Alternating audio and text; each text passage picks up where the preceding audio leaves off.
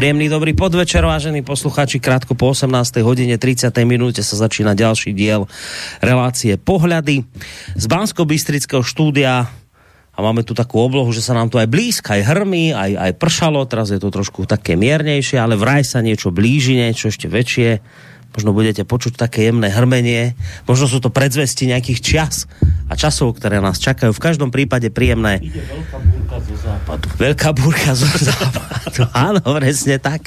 Ten hlas, ktorý ste počuli, ten patrí samozrejme Michalovi Zajdenovi, evangelickému farárovi a historikovi z Banskej Bystrice Radvane, ktorého hneď aj takto vítam. Príjemný podvečer. Dobrý večer, alebo podvečer. No, čo som chcel? Ja, že, ale také, že mračná sa nám zbiehajú, ale to som chcel si tak premostiť, že v podstate mračná sa nám zbiehajú aj pri naš, tej našej téme, ktorej dnes budeme e, teda pokračovať, lebo poslucháči vedia, že sa už niekoľkým diel, dielom venujeme reformácii, pami, alebo pamiatke reformácie, tak by som povedal.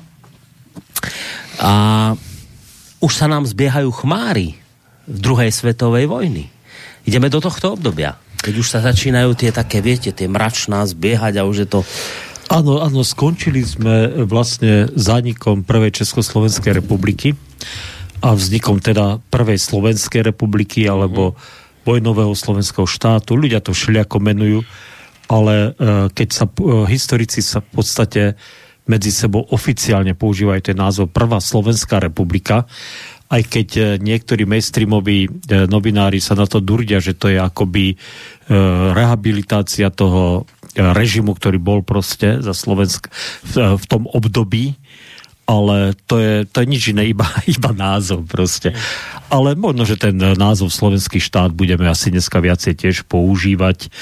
To len hovorím preto, že historici radi veci rozlišujú, že, lebo ten štát naozaj prijal ústavu, a v tej ústave bol zadefinovaný ten štát ako Slovenská republika.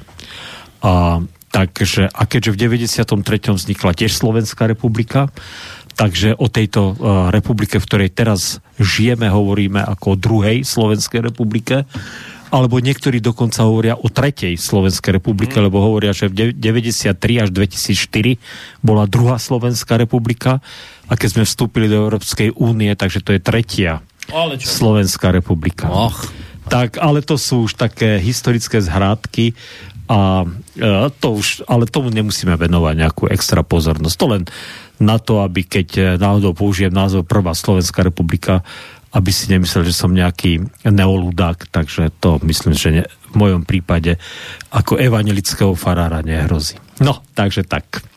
Dobre. Dobre, tak, tak terminológiu máme vysvetlenú. no, keď už teda, keď už teda, tak Áno. tak, no. no. E, tam je, tam je veľmi, veľmi zaujímavé, ten vznik e, toho štátu je veľmi zaujímavý, pretože uh, naozaj je to taká, už dneska síce ľudia to neprežívajú ako traumu, ale, ale bol to taký, taký naozaj traumatický zážitok, ten zánik tej prvej republiky, proste e, ten september 38, mobilizácia, to vzopnutie toho e, národa českého aj slovenského, ktorý bol odhodlaný bojovať. Chceli sme sa brániť, áno? Chceli sme sa brániť.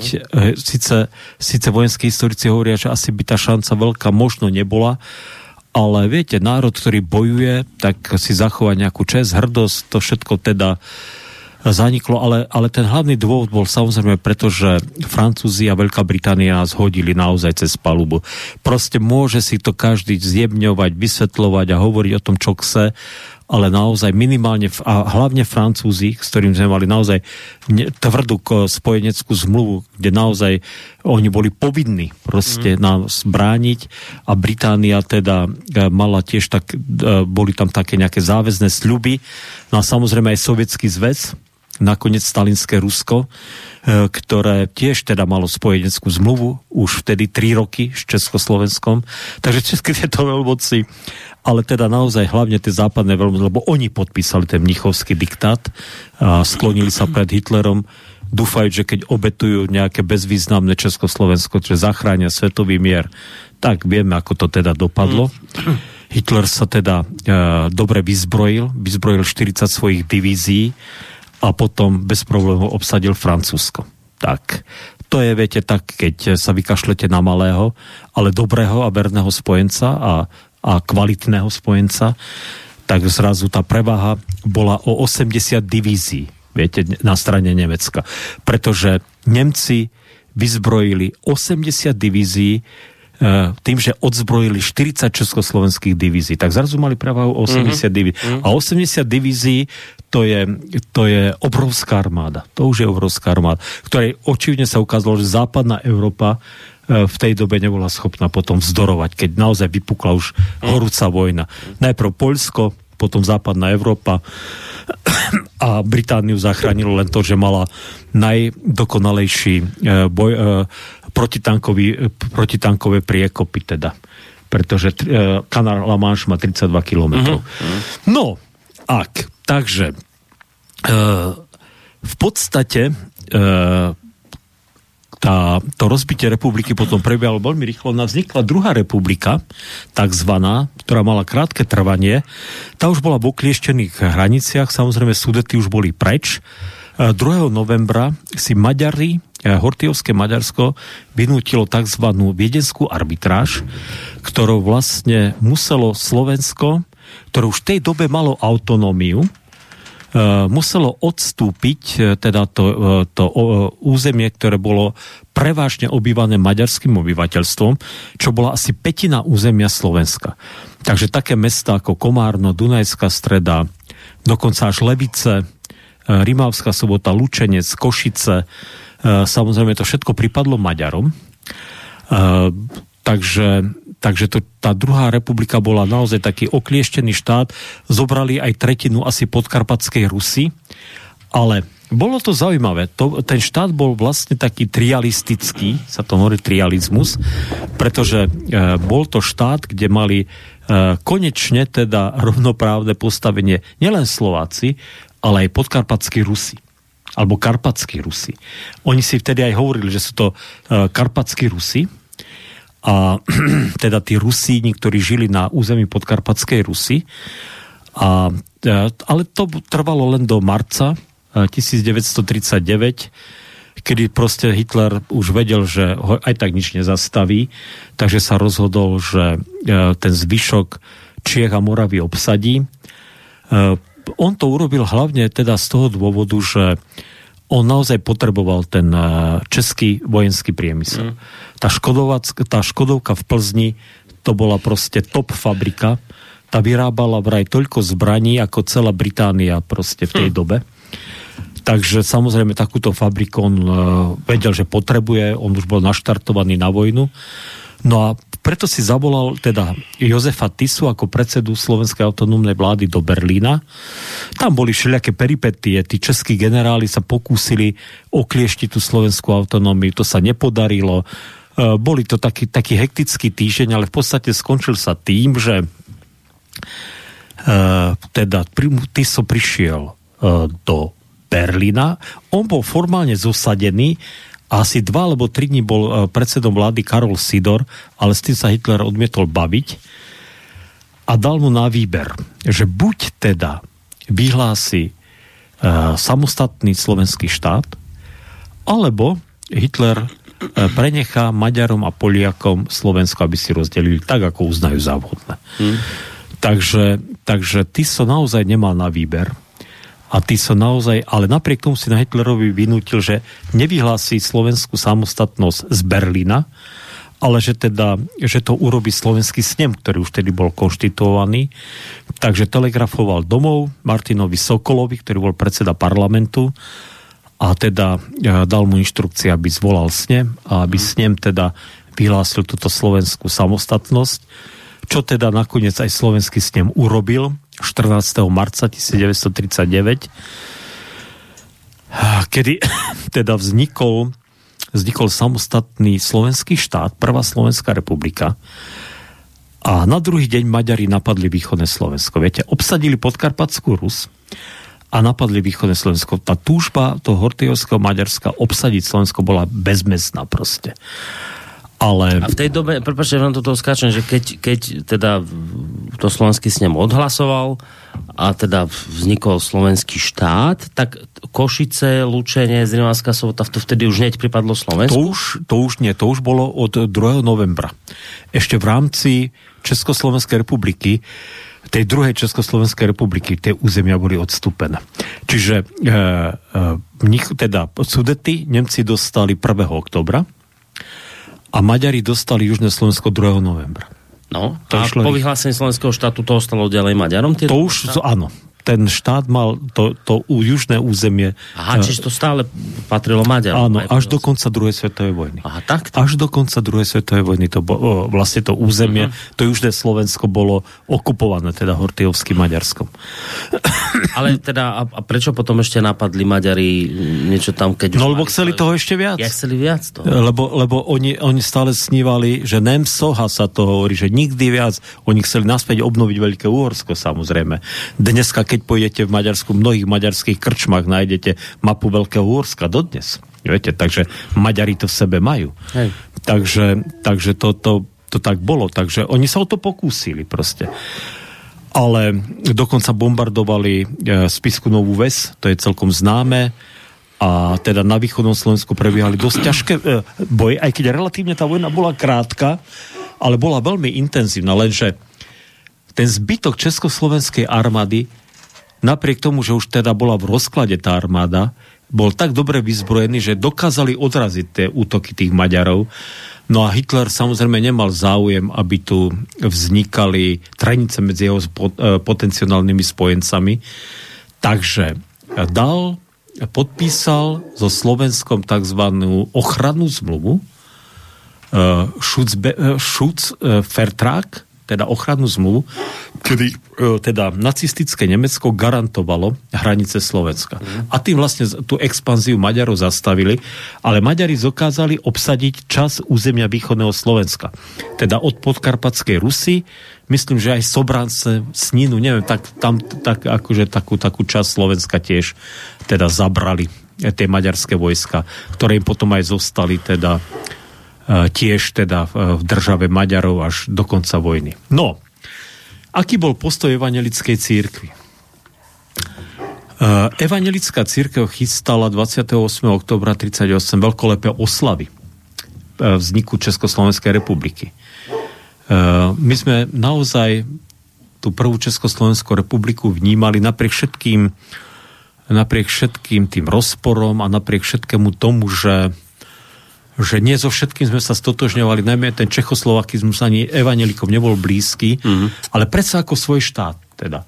Naozaj uh, cítili sa tam evanelici v zásade komfortne v tom československom štáte, tej, tej prvej republike, ale uh, to teda uh, zaniklo.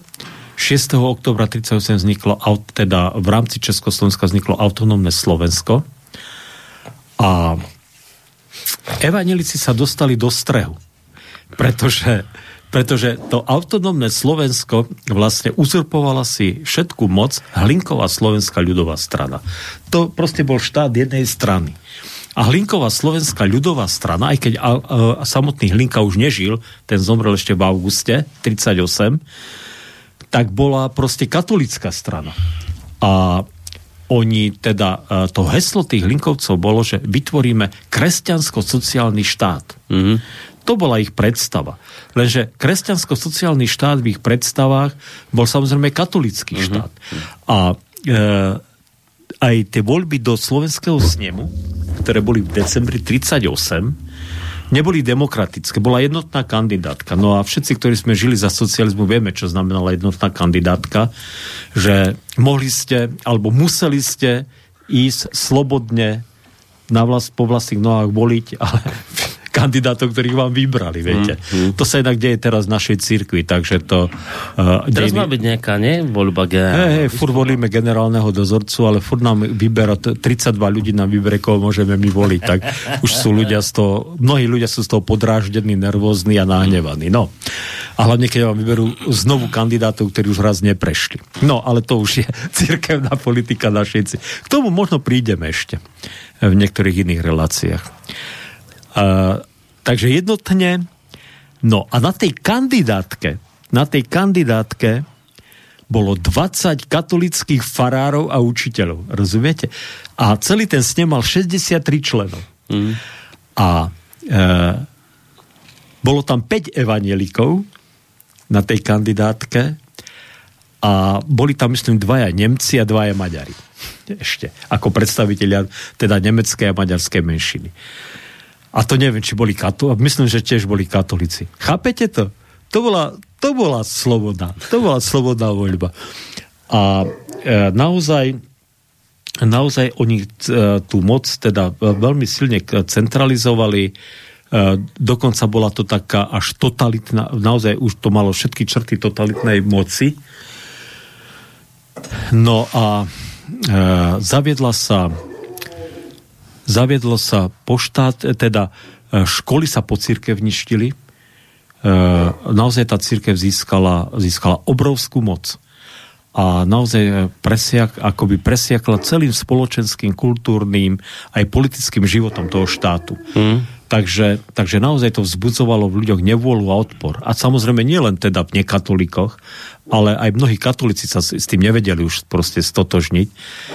Takže Takže bolo to teda tak zaujímavé. No a keď už teda v tom eh, marci 38 teda definitívne vznikol samostatný slovenský štát, tak eh, vznikla Hlinková mládež, všetkých nahnali do jednotnej Hlinkovej mládeže. Eh, kto vstúpil do Hlinkovej ľudovej strany, tak samozrejme mal, získal rôzne výhody, z toho mal rôzne benefity.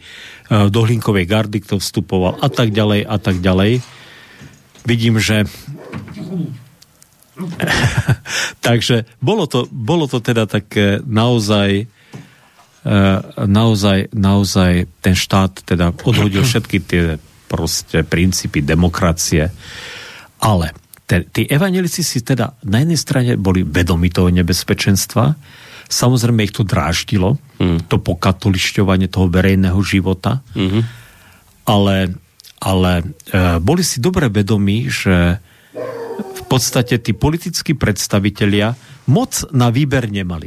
Oni nemali proste, proste v tej dobe na výber. E, tí ľudia samozrejme, keď e, sa pozreli na mapu a rozmýšľali, tak vedeli, že ten slovenský štát, tá prvá Slovenská republika je tá najlepšia alternatíva v tej dobe, uh-huh. aká bola. Uh-huh. Čiže oni boli za Československo, ani samotný, samotný nakoniec Tiso, on keď hovoril, že sme dosiahli autonómiu, že nám to stačí v rámci Československa. Mm. Ale tak e, vždy lepšie mať samostatný štát, ako byť rozdelený medzi susedov, Aj. samozrejme. No. Takže boli evanelici ochotní e, podporovať tento štát. E, určite, určite aj vznikla taká jak by som to povedal, taká eufória po vzniku toho štátu, že predsa len sa naplnili nejaké sny toho národa, že niečo, čo si nevedeli ešte predchádzajúce generácie predstaviť, takže tu bolo, že zrazu sme mali samostatný štát a že mal všetky atribúty toho sa, aj keď on nebol samozrejme úplne nezávislý, mm. pretože bol závislý na tom nacistickom Nemecku, ale mal tie atribúty samostatnosti. Mal svoju vlajku, mal svoju vládu, uh, proste úradná reč bola Slovenčina, proste naozaj sa aj to slovenské povedomie sa samozrejme pestovalo a tak ďalej a tak ďalej. A naozaj e, bolo to teda e, teda také, že, že skutočne ľudia mali pocit, že už nám nikto nekafre do našich vecí, mm. že si o nich rozhodujeme sami. Teda aspoň Slováci, že si o tom rozhodujeme sami. Tá uh, katolická vlastne E, politická e, verchuška, ale spravila taký zaujímavý, zaujímavú vec, viete, že zaviedla tzv. numerus clausus. Neviem, či ste to niekedy počuli. Nikdy. Numerus clausus e, bol e, zdanlivo veľmi taký spravodlivý systém. To znamená, numerus clausus znamená, že e, e, spravili ščítanie ľudu, a to ščítanie ľudu ukázalo, že v tom štáte žilo okolo 2,5 milióna ľudí, cca. A, alebo necelých 2,5 milióna ľudí. To je naozaj, naozaj nebolo tých ľudí až tak veľa. A, oproti tomu, ako je dnes. A povedali, no dobre, je vás, evanelikov bolo 16% z toho počtu obyvateľov, Židov bolo asi 4%, Maďarov, Nemcov nejaké percentá boli, ja neviem, a teda povedali takto.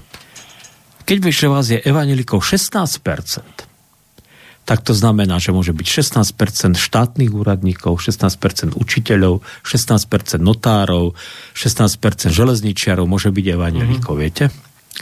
a ja neviem, bankových úradníkov, že všade teda uh, Hej. v tom verejnom živote a v tej, v tej verejných, verejných službách vás má byť tento počet. Lenže uh, viete, numerus clausus je, vyzerá ako veľmi fajn, viete, v tomto smere, že dobre, keď je to teda tak, keď vás je 16%, tak budete mať 16% nejakú podielu na všetkých týchto uh, funkciách a na všetkých týchto výkonoch tejto štátnej moci alebo verejnej správy a, a bla bla bla.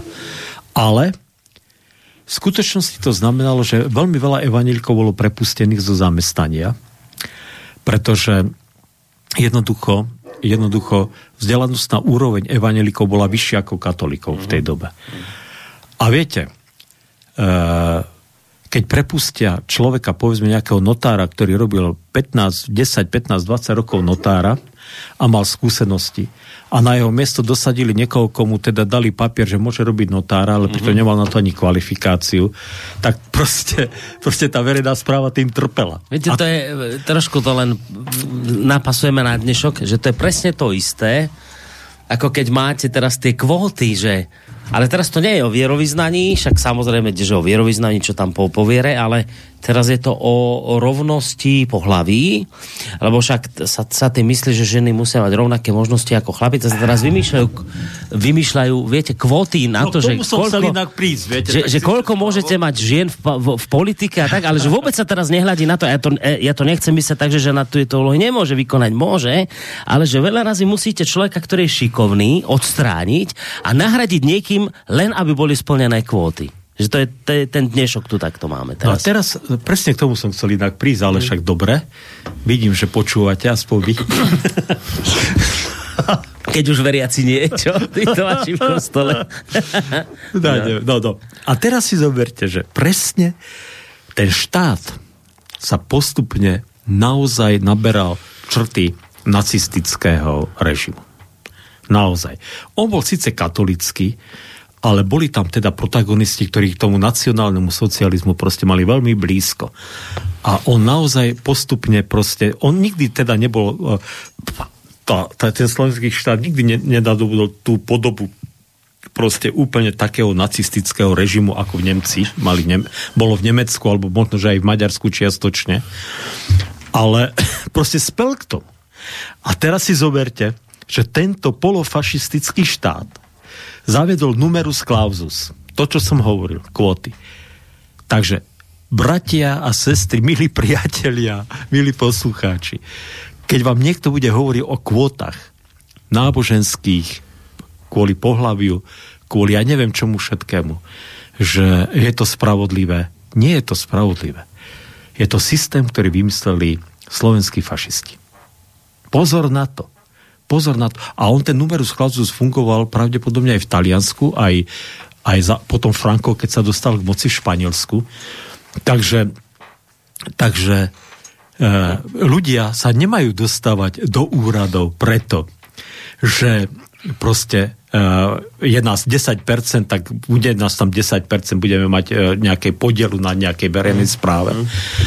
Ale preto, že buď na to mám, alebo nemám a keď sú tam schopní a čestní ľudia, tak vôbec nezáleží na tom, či je v parlamente napríklad uh, hm. eh, 120 mužov a 30 žien, alebo naopak, ale ide o to, aby tam boli tí najschop... podľa možnosti tí najschopnejší ľudia. To je dôležité.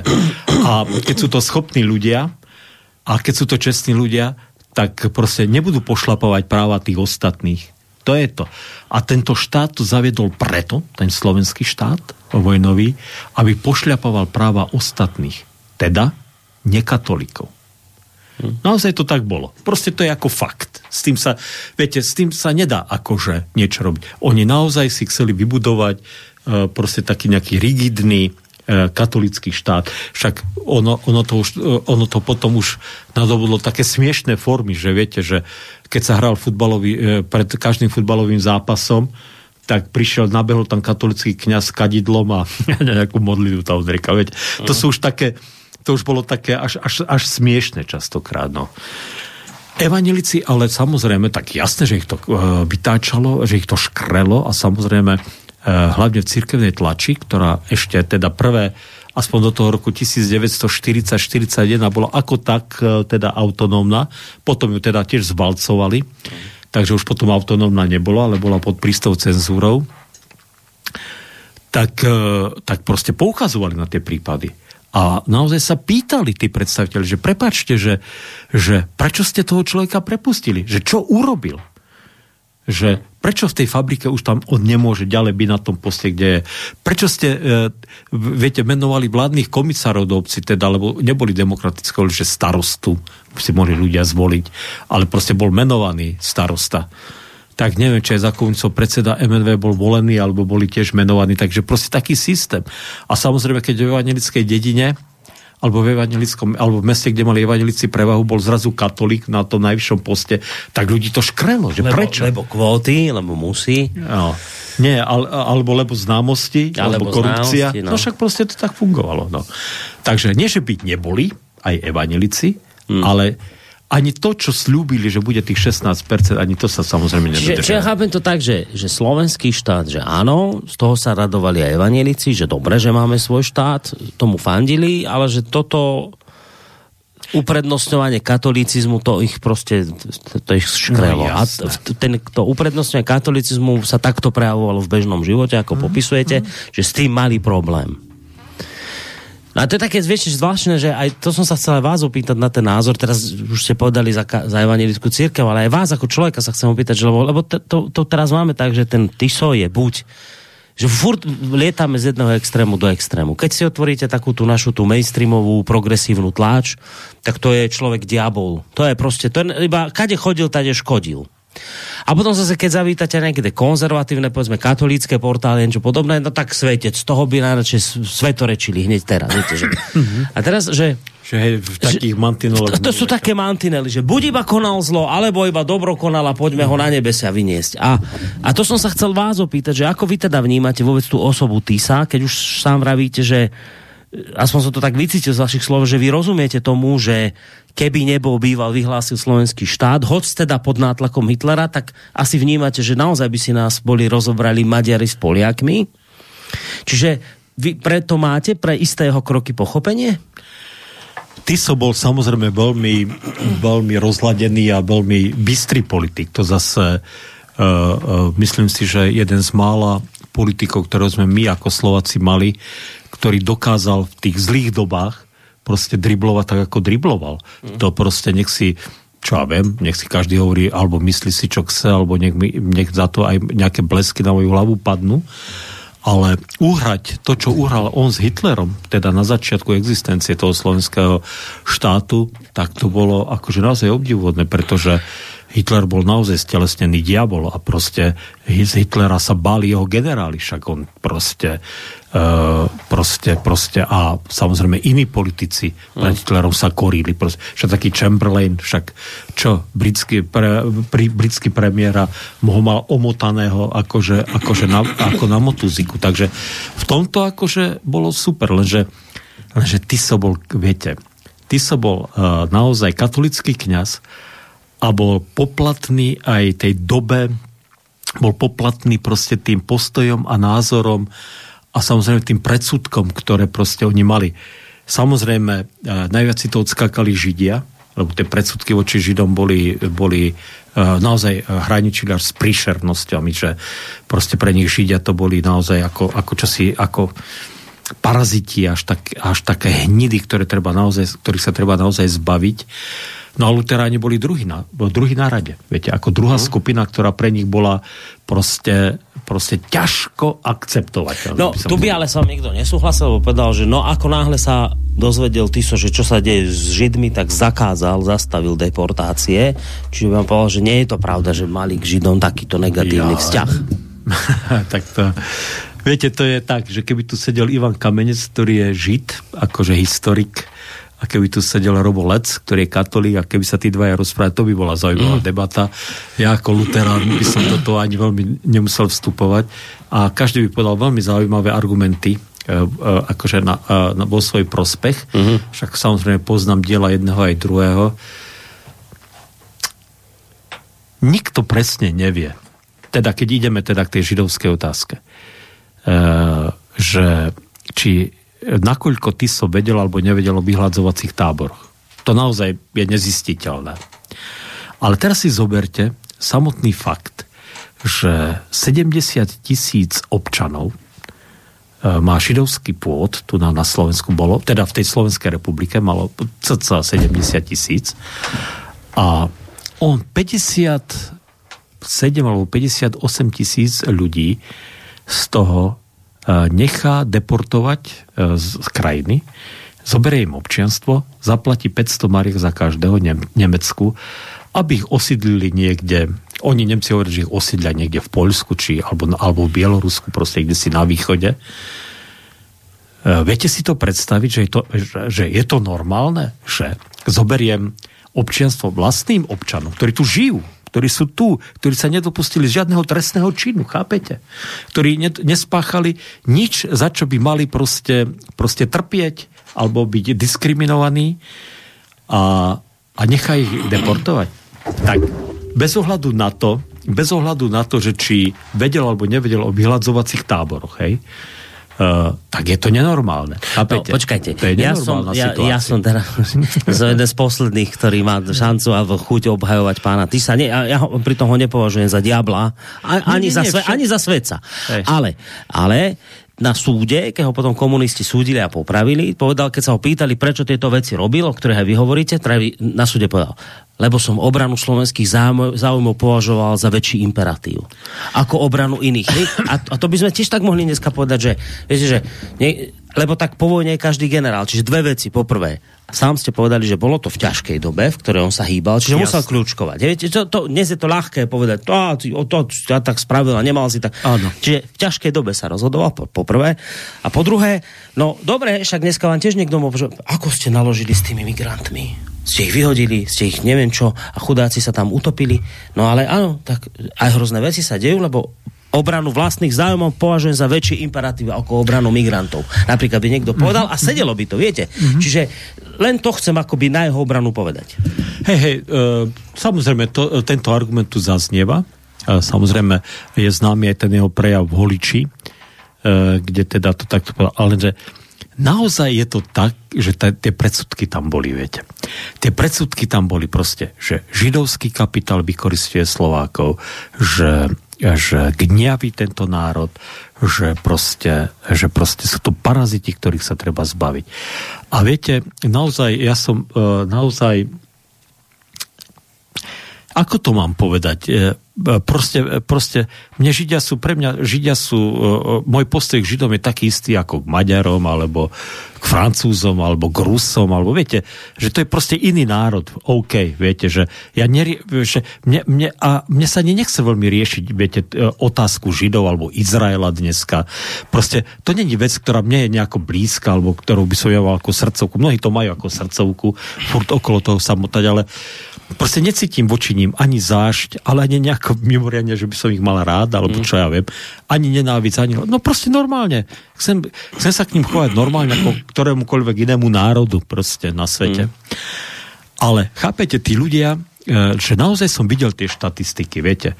E, dokonca, dokonca niektorí naši národohospodári vtedy, čak Peter Zaďko alebo, alebo Stanek, tak oni samozrejme, e, lebo ty so dával výnimky, to sa vie. Hmm. On dal asi 3000 alebo niečo cez 3000 výnimiek, čím asi tých 12 až 13 tisíc Židov vlastne mohlo zostať na Slovensku. Že boli dôležití pre chod hospodárstva tej krajiny. Tak na jednej strane poviem o tých ľuďoch, že sú to paraziti, ktorých sa treba zbaviť. A potom zrazu e, z nich proste 13 tisíc, čo je asi jedna šestina, môže zostať, pretože ich potrebujeme. Viete, to je... A, a tie štatistiky hovoria, viete, že, že zhruba naozaj, naozaj sa diali také veci, že povedzme, že prepil Slovák u Žida v krčme celý majetok. a že ten, e, ten krčmar to zámerne tak e, robil, aby ten majetok prepil, aby k nemu prišiel. Ale viete, tých židovských krčmarov bolo niekoľko stovák. Niekoľko stovák. Židov bolo 70 tisíc. A e, e, Martin Razus napísal román Krčmarský kráľ, to ne, možno niektorí poznajú a čítali. To je román o tom, ako Slovák, ako Krčmar tu na hore hroni zdieral ľudí oveľa viacej ako Žid, viete? Takže nepochybne boli Židia, ktorí zdierali, viete, hlavne tí krčmári a, a, a samozrejme zneužívali tu mm. ten alkoholizmus a to nevzdelanie tých ľudí. Isté, že sa to dialo a isté, že sa také prípady v tej dobe sa aj vyťahovali a, a vedeli si ich pomenovať. Ale, ale povedať, že to je, za to je kolektívna vina na všetkých, tak to je ako, ako veľmi ťažké. To, to je presne asi tak, ako keby sme mali trpieť za to, že tiež máme zločincov tiež máme všelijakých podvodníkov, mafiánov, rozkradačov. Však kto tu kradne tento nájď? Kto tu tento štát nivočí? Viete, že, že kto tu je kolaborant, ktorý tu kolaboruje s dekým, len aby sa napakoval. To hádam, hádam, hádam nie sú teda nejakí veľmi, e, až tak nám cudzí ľudia. No, viete, to je vždy takáto vec. Tam je vždy dôležité tie predsudky sa zbaviť justícia je o tom, že padni komu padne. Tak ak si zločinec, tak sa nepýtam na to, že akej si národnosti, akého si náboženstva, akú máš sexuálnu orientáciu. Tak ak si podliak a zločinec, tak patríš do basy. Ale, ale proste a samozrejme, a samozrejme je to tak.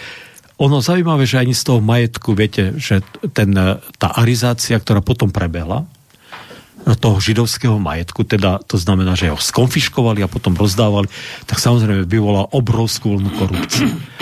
Však to sa rozdávalo známym, samozrejme tie židovské obchody a tie židovské arendy a ja neviem čo to, proste ten židovský majetok. Takže to bola, to bola, no to je naozaj škvrna, viete, na tom štať. Škvrna. Samozrejme ten argument, že chránil som svoje záujmy, viete, nenašiel sa doteraz žiaden záznam, aspoň neviem o tom, Viete, keby bol, keby bol Tiso pod tým tlakom, že by Nemci povedali tak, buď tých Židov zlikvidujete, alebo my zlikvidujeme vás, Slovákov.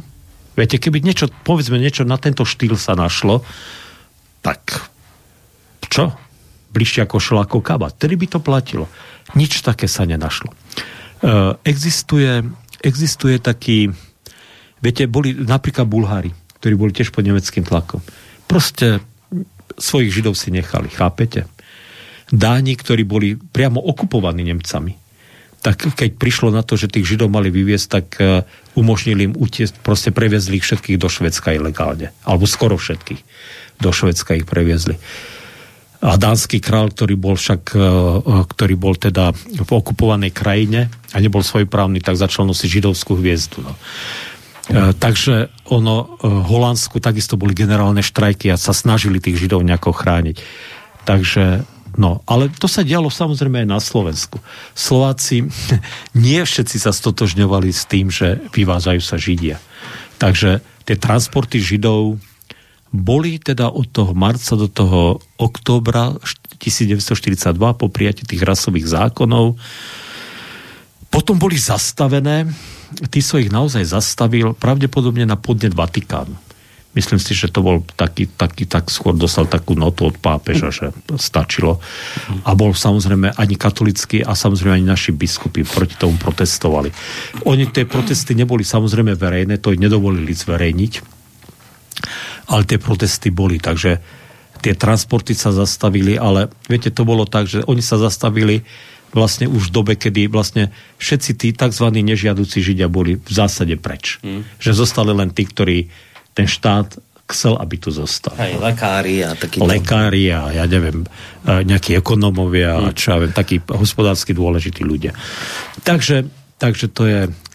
No ak by sme to teraz zvrtli na teda čiste tú cirkevnú stránku, takže môžeme povedať v jednoduchosti, že počas slovenského štátu, niekto by povedal vojnového štátu, skrátka počas slovenského štátu, počas druhej svetovej vojny, mali evangelici zase temnom dobe, alebo ani nie, keby sme to porovnali s tými minulými? Viete čo nie, lebo, lebo, lebo, lebo evangelici sa proste vytočili, viete, a to ich zjednotilo.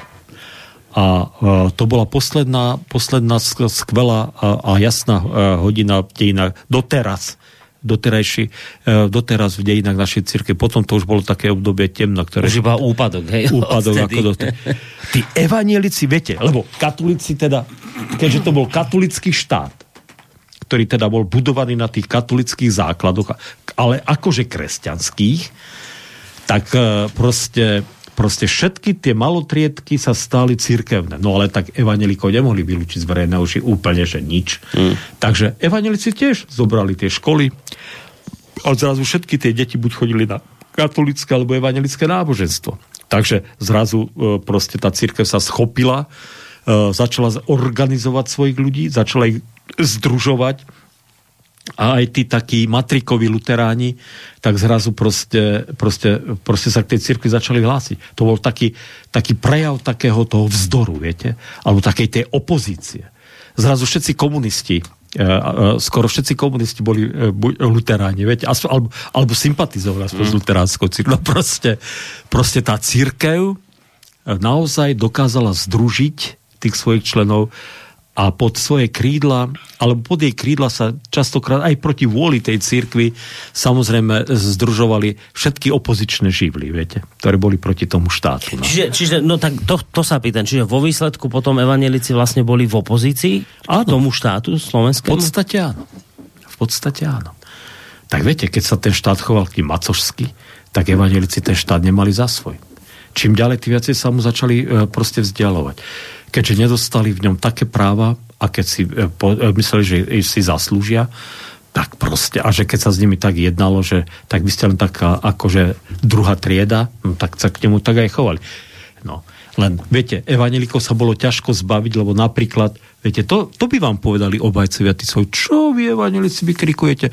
Minister národnej obrany Ferdinand Čatloš bol evanelik. No lenže čo keď tí e, dôstojníci, tých katolických dôstojníkov takmer nebolo, viete. Takže boli väčšinou evanelici alebo Nemci. Bolo samozrejme už potom aj katolíci, ale viete.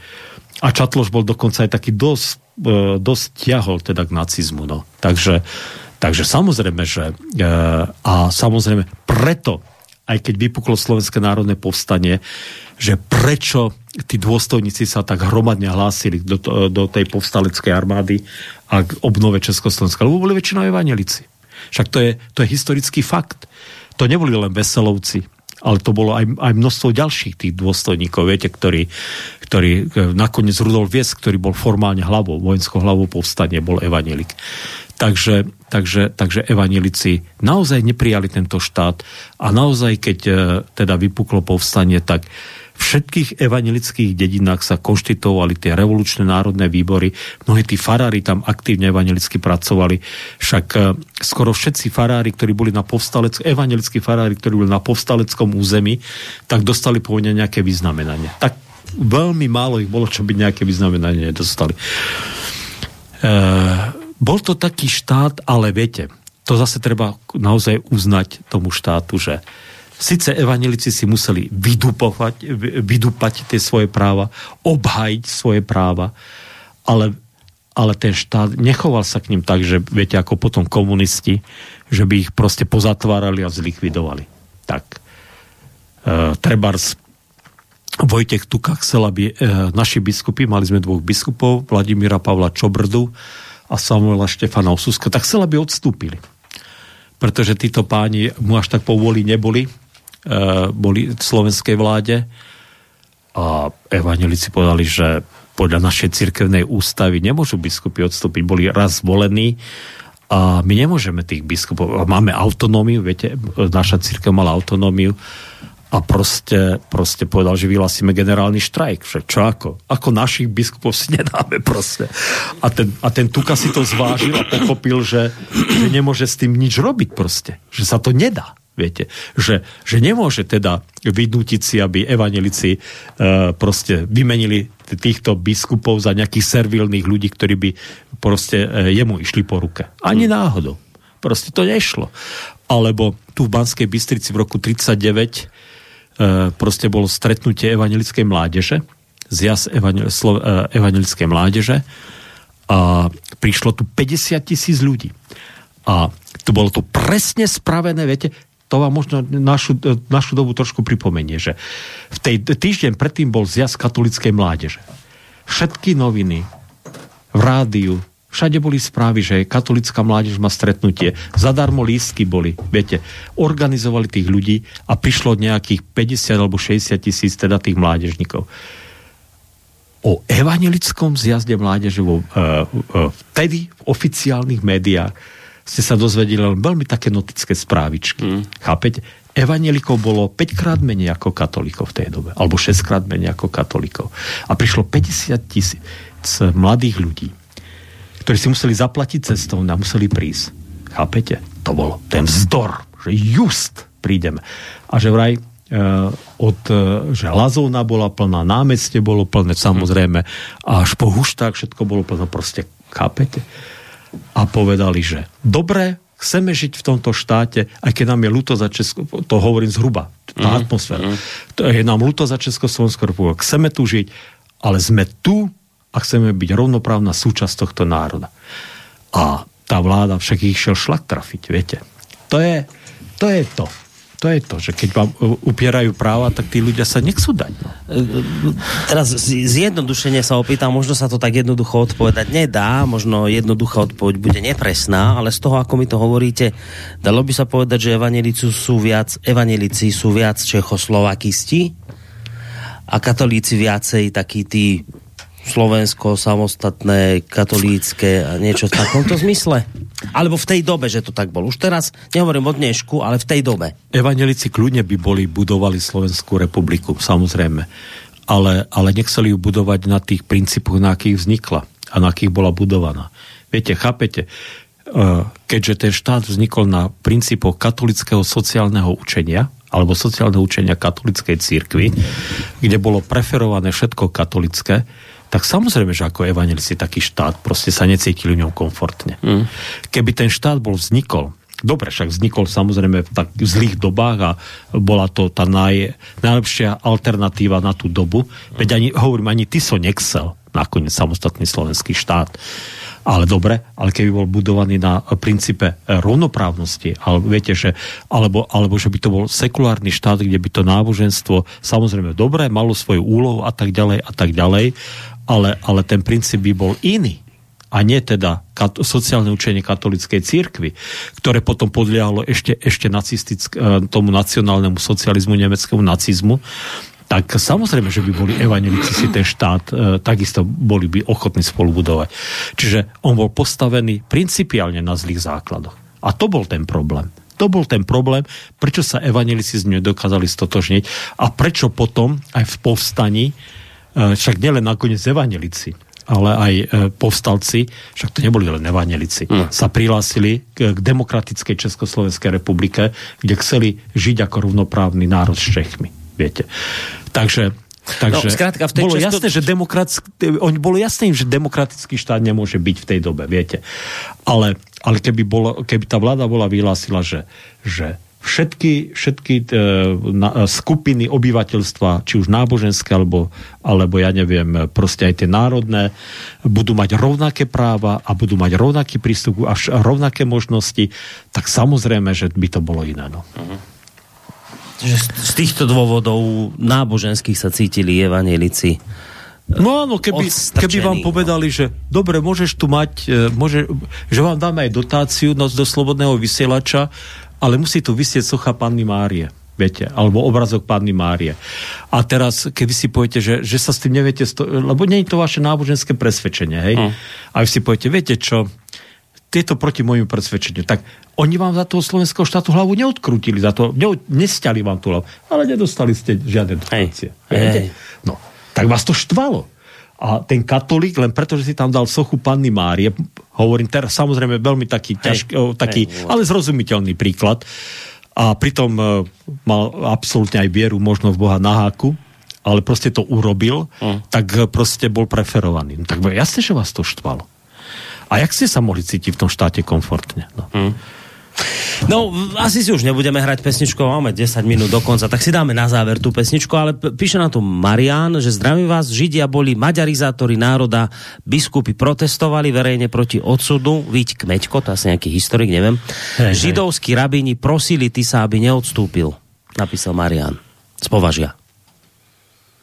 To je známa tá historka, že teda mali prosiť židovskí rabíni sa, aby neodstupovali. Oni sa teda... bali totiž to, uh, arcibiskup Kmeďko samozrejme uh, protestoval proti, proti deportáciám, to je jasné. Nielen Kmeďko, všetci katolíckí biskupy protestovali proti deportáciám, pretože bolo to nehumánne samozrejme. Takže, takže toto ja, ja, som, ja, ja netvrdím, že katolická církev bola ako jeden muž antisemická a že, a že sa zbavovali židov to, že, to, že prosili rabini, aby ty sa by neodstúpil, bolo to, že sa báli, že aj ten zvyšný počet židov bude vysťahovaný, viete, zo Slovenska. Že proste bude nemilosrdne zlikvid, teda nemilosrdne odsunutý preč. To bol ten dôvod, prečo, prečo teda, prečo teda uh, bola tá prozba na Tisa, aby, aby zostal úrať, aj teda zo strany teda tých zostávajúcich židovských rabinov, ktorí tu po tých deportáciách ešte zostali. Mm. No a keď hovoríte, že e, to bolo aj také posledné silné obdobie evangelickej cirkvi na Slovensku, že už od tohto momentu potom už len úpadok sledujete, tak tá opozičná činnosť, ona vlastne v čom spočívala tá op- opozičná činnosť evangelikov? Napríklad, Čo? poviem vám, tak, tak ako si sme hovorili, že počas tej posledných 20 rokov Uhorska proste boli tie elementárne školy, mhm. cirkevné boli Slovenska, učilo sa tam po slovensky, Neučilo sa nič proti Maďarom ani proti Uhorsku, ale učilo sa len po slovensky a to podrilo základy mm. toho, toho Uhorska. Veľmi výrazne k tomu prispelo. Tak presne to isté sa dialo na evangelických školách a na vyučovanie evangelického náboženstva alebo na stretnutiach evangelickej mládeže alebo evangelických kostol. Že proste tam sa udržiaval ten demokratický duch, viete, ten duch slobodomyselnosti, ten duch toho, že všetci ľudia máme rovnaké práva, že nemôžeme hľadať na to, že kto aký je, alebo kto je, e, kto aký je príslušník akej církve alebo ako národa, že všetci, e, že proste rasová teória je samozrejme obludná, že samozrejme, že, že, že Židia patria do našej spoločnosti takisto ako všetci ostatní a že teda a že teda máme si ctiť a vážiť každého jeho názor, jeho presvedčenie. A že toto, viete, to sa, to síce oficiálne tak nejako nemohlo sa povedať, ale to proste, tej církvi sa tak žilo proste. A tak sa to učilo. A tak sa to vštepovalo proste do, do srdca tých mladých ľudí, samozrejme, že toto je naše evanelické.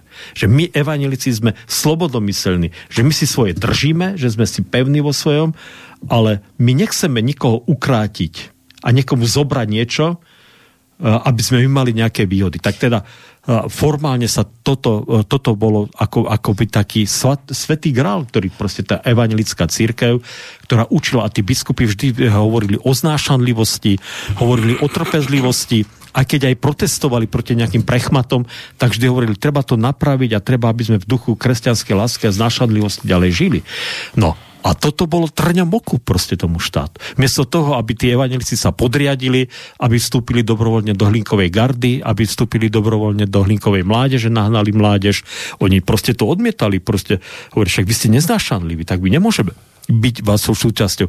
My nemôžeme byť v linkovej garde a pritom chodí každú nedelu povinne na omše. No a teraz ale kritik no. nie len katolícky, ale iný by vám povedal, no, že vy mi tu rozprávate pro základy progresivizmu. Však tak to potom od vás vzniklo toto všetko. Všetci sme si rovní, žiadne rozdiely, každý má rovnaké. Však to máte dnes. Však dnes máte ten, ten liberálny progresivizmus. Však to ako keby som teraz liberálneho progresívca tam niekde z progresívneho Slovenska niekoho počúval rozprávať. To presne tie Evangelická církev v tej dobe, ale sa striktne držala kresťanskej morálky. Rozumiete? No nie, nie, vysvetlíte, neviem ešte. No, evangelická no? církev sa striktne držala uh, kresťanskej morálky. Bolo nepredstaviteľ. To boli témy, uh, v ktorých sme sa vždy s katolikmi zhodli a samozrejme zhodujeme dodnes, o ktorých teda sa uh, praví kresťania, lebo dneska to asi tak treba povedať, alebo konzervatívni kresťania. Proste nebudeme sa baviť. Niečo, čo odporuje desatoru, o tom sa my baviť nebudeme. To znamená, že dobre, ak sa niekto žiť v nejakých neviazaných sexuálnych vzťahoch, tak nech si žije. Ale nech nečaká, že my budeme s tým súhlasiť. My tých ľudí nebudeme, diskri- my ich nechceme diskriminovať, my ich nechceme e, stínať im hlavy, ani nechceme ich proste, za, e, proste nejako, nejaké obmedzovať, ale my sa s tým nestotožňujeme a vynúcujeme a, a vyhradzujeme si právo, aby nám nevnúcovali, že musíme s tým súhlasiť. Nebudeme s tým súhlasiť a nesúhlasíme s tým. To je ten rozdiel. Ale to, že niekto je liberál, niekto je proste, ja neviem, konzervatívny nejaký kresťan, teda nejaký katolický kresťan, ktorý má politickú stranu svoju, alebo niekto, ja neviem, je národne orientovaný. Čo? Však nech je. Čo? nech si žije. Lebo dneska asi je to skôr na tú politickú rovinu, treba si sa za... Dneska to náboženstvo samozrejme už v tom verejnom živote nehrá, povedzme, takú úlohu ako práve za toho slovenského štátu. No. Mm. Takže asi tak to, to znamená, že že tá církev mala svoje hranice a má svoje hranice. Ale to, čo vtedy, viete, to, čo teraz hovorím, že vtedy tá církev hlásala, to bolo o tom, že, že naozaj sa z tej druhej strany hovorilo o náboženskej alebo církevnej nadradenosti a, nezna, a pestovala sa neznášanlivosť. Proste. A že, že to v tom ovzduši bolo cítiť proste. No. Hm. Takže asi tak. No. A preto, preto, preto ten štát nielen teda, samozrejme sú tam e, aj iné dôvody, samozrejme, že, že boli sme spojencom Hitlerovského Nemecka, že sme prehrali teda formálne tú vojnu, ale vďaka SMP, že sme sa prihlásili teda k Československej republike, tak samozrejme potom sme zostali na tej strane výťazných mocností, ale, ale v zásade ten štát e, možno Viete, ale mo, možno keby bolo keby, viete, to je vždy taká ošemetná otázka. Možno, že keby bol budovaný na iných princípoch, tak možno, že by, možno, že by nakoniec, e, nakoniec aj bol obsah. Tam je aj naozaj taká zaujímavá otázka, či, sme, či naozaj bezpodmienečne sme museli vyhlásiť Sovietskému zväzu vojnu. Viete, to Bela Tuka urobil, Vojtech Tuka to urobil dosť svojvoľne. Potom sa k tomu sa ostatní museli už pridať, ale predstavte si, že by sme nevyhlásili vojnu Sovietskému zväzu ako slovenský štát. Takže... No takže, takže všetko by možno, že, možno, že všetko by dopadlo možno, že úplne inak. Ja my tu máme fur nejakých belov tukov, ktorí chcú Belo... vyhlasovať, viete, vojne. Aj teraz by sme najradšej vyhlasili vojnu sovietského, či teda Rusku už dnes, keby sme mohli, že keby teraz prišli niekde za ministrom, tam, čo, kto teraz nať, Nať Tuka, či Be- Bela Nať, keby teraz mohol Bela Nať, ten vyhlási Rusom vojnu. Nie? My ja. máme furtu takýchto Belov Tukov, viete, že toto je to na tom Ktorí hrozné. kolaborujú s aktuálnou politickou Á, moc, no, mocnosťou, ktorá, ako pápež. ktorá drží nad nami akože uh, ochrannú ruku. Nuž, to je, to je uh, viete, a to je práve to, že že niekedy ľudia tak rezignovali, no čo si môže malý štátik dovoliť, viete. Ale malý štát samozrejme nemôže vyskakovať ako veľmoc, ale, mali, ale aj ľudia v malom štáte, keď sú mravní a keď sú morálni a keď sú na úrovni, teda keď sú mravne na výške, tak proste, proste e, nemusia ísť až, a, až do takýchto konsekvencií. A viete, a to sa presne nakoniec stalo že, že toho 29. augusta tí ľudia nakoniec si povedali, tak stačilo a s týmto štátom, keďže bol budovaný úplne na zlých princípoch a keďže sa úplne zhovadilo teda s tou kolaboráciou s, tými, s tým nacistickým Nemeckom, nechceme mať už viacej nič spoločného. Však to nebolo len tak, že, že slovenská armáda sa postavila uh, nemeckej armáde na odpor. A viete, nezmyselný odpor každý, každý vojenský historik, že to bolo nezmyselné, nemali sme šancu vyhrať, ale tu nešlo o to, že či vyhráme alebo prehráme, tu išlo o to, že sme si povedali, nie, musíme dať jasne najavo, že s týmto nechceme mať nič spoločné. Aj za cenu obeti. Však myslím, že asi 5000 ľudí v tom povstaní zahynulo. Ale viete, ale na čo? Pozrite sa, všetci sú na to zrazu hrdí. Každý rok sa to budú chodiť všetci, všetci pajtaši predvádzať do Bystrica. Keby nebolo povstanie, tak čo by robili? Nemali by sa ani čo chytiť. Tak tak. A toto, a toto viete, podľa mňa, podľa mňa možno si teraz prihrieva možno, že až príliš veľkú polievočku, podľa mňa z veľkej časti to, že sa vzoprel ten národ tomu nacistickému zlu, to, tej príšernej ohavnej rasovej ideológii a, že, a že, že prejavil túžbu žiť v normálnej demokratickej krajine, aj keď spoločne s Čechmi, čo, bolo, čo vždy bolo problematické, ale, ale budiš, e, bolo preto, lebo, lebo, lebo evanelici to proste učili a evanelici to proste infiltrovali do tých svojich ľudí a že proste aj normálni katolíci, ktorí chceli žiť v normálnych pomeroch, sa k tomu pridávali. Hm. No, tak, tak. Nečudo, že tieto myšlenky zaznejú o slobodnom vysielači, ktorý je následovníkom toho slovenského slobodného vysielača, ktorý tu vysielal práve počas SMP. Lebo aj dnes sú veci, opäť po rokoch, ktorým sa treba postaviť a povedať dosť. No, vtedy to boli iné veci, A nebojte sa, iné. Po, naozaj treba povedať dosť, viete? To chcem povedať, netreba sa toho báť. Viete, že, že ľudia povedia, že my sme teraz robili takú evangelizáciu na ulici.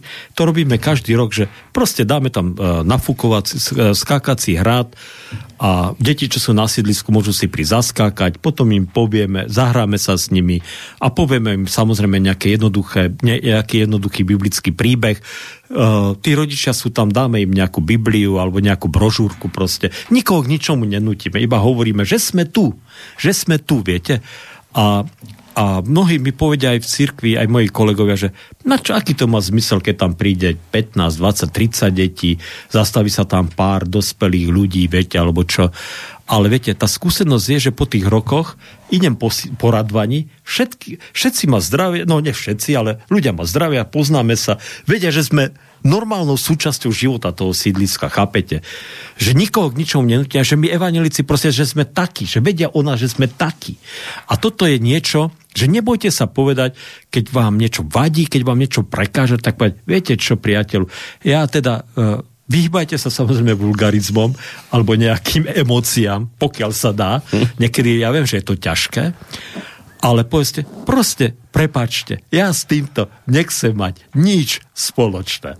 Že toto nie je niečo, s čím sa ja stotožňujem, s týmto ja nesúhlasím a, a dosť. A teraz si predstavte, že keď toto poviete, to je ako keď hodíte uh, hodíte kúsok piesku proste do nejakého strašného súkolia, ktoré tu ja neviem, čo chce presadiť, možno negatívne. A teraz si predstavte, že to bude robiť ďalší a ďalší a ďalší, tak raz sa ten stroj zadre. Čo sa bojíte? Hm. Pán Boh nepotrebuje veľa ľudí. Málo kvasu, na kvasi veľa cest. a, tak to by a toto sa stalo, toto sa stalo tomu nešťastnému, prvé, tej nešťastnej prvej Slovenskej republike, ktorá za iných okolností bola fajn, bola aj naplnením tých tisícročných túžob slovenského národa. Prečo nie? So všetkým sa si stotožiť.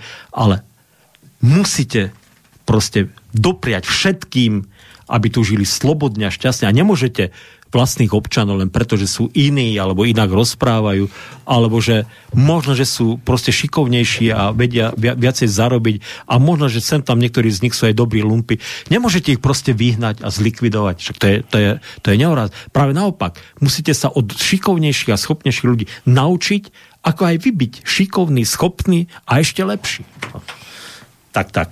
Amen. Amen. dobre, tak na teraz amen, vo štvrtok o týždeň opäť. No, Majte dobre. sa pekne. Evangelický farár Michal Zajden, historik z Banskej Bystrice, radvane sa s vami lúči a spolu s ním sa teda lúči aj Boris Koroní. Majte sa pekne. Do počutia.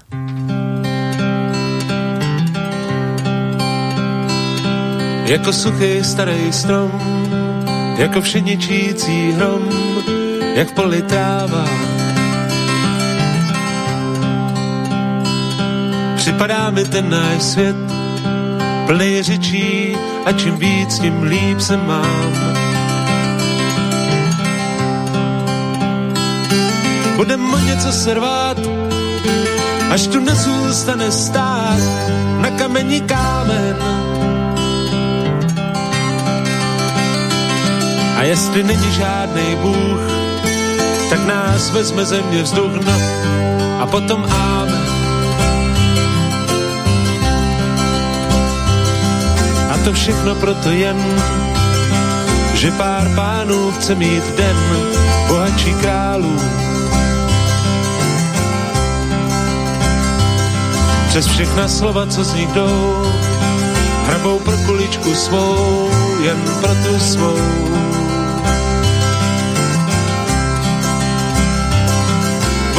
něco srvat, až tu nezůstane stát na kamení kámen. Jestli není žádný Bůh, tak nás vezme země vzduch, no a potom ámen. Možná jen se mi to zdá, a po těžký noci přijde, přijde hezký ráno. Jaký bude, nevím sám, taky jsem si zvyk na všechno